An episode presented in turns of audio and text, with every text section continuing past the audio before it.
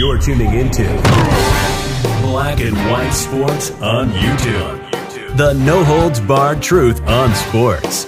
The main event starts now.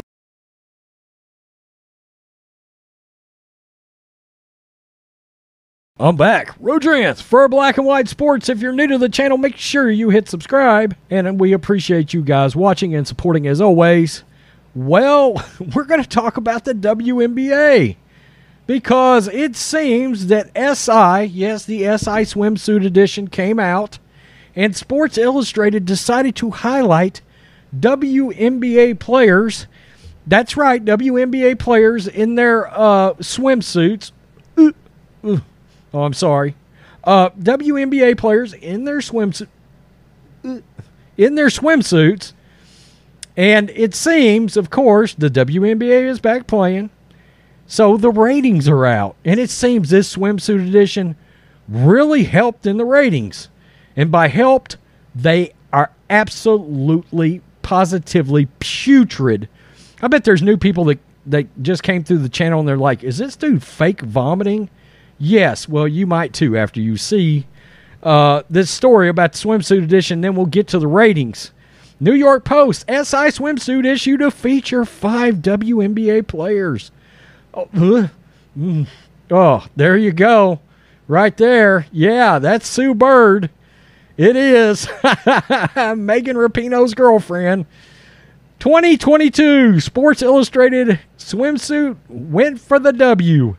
The latest iteration of the special edition featured five WNBA players storm guard Sue Bird, free agent guard Te'a Cooper, Sparks forward Nneka, Oh, you know, mock something, whatever your name is, Liberty guard DiDi Richards, and storm guard forward Breanna Stewart. Good God. Oh, it is hard to read. I should have done this right here. Among its pages, the players photographed in black swimsuits by Laretta Houston in the U.S. Virgin Islands were chosen in an attempt to represent the league's diversity and inclusion. There you go. All right. I can't tell if that's actually a man or a woman, to be honest with you. Quote, This is who we are. This is the makeup of our league. Bird said, We represent a variety, of course, of women, women of color, members of the LGBTQIA 2 plus elemental P community, and much more. The swimsuit issue for so many years has been iconic and has been represented a lot of women. Now you are seeing the evolution in what that can mean and what that can look like. And I think WNBA players being a part of that is what makes it special.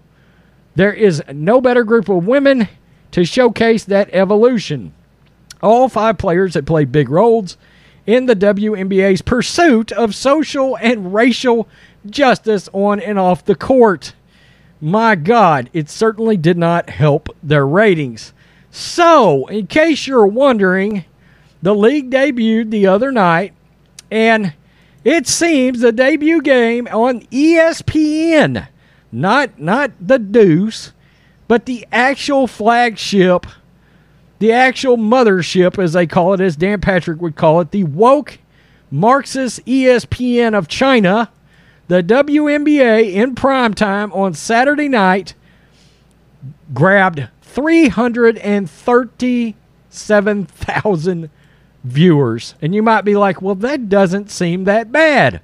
On contraire, Mo Frere, WNBA basketball the next night on ESPN 2. 143,000 viewers. If this tells you anything, even CNN beat the WNBA. Even CNN at 2 a.m. had higher ratings, and nobody watches CNN. Nobody.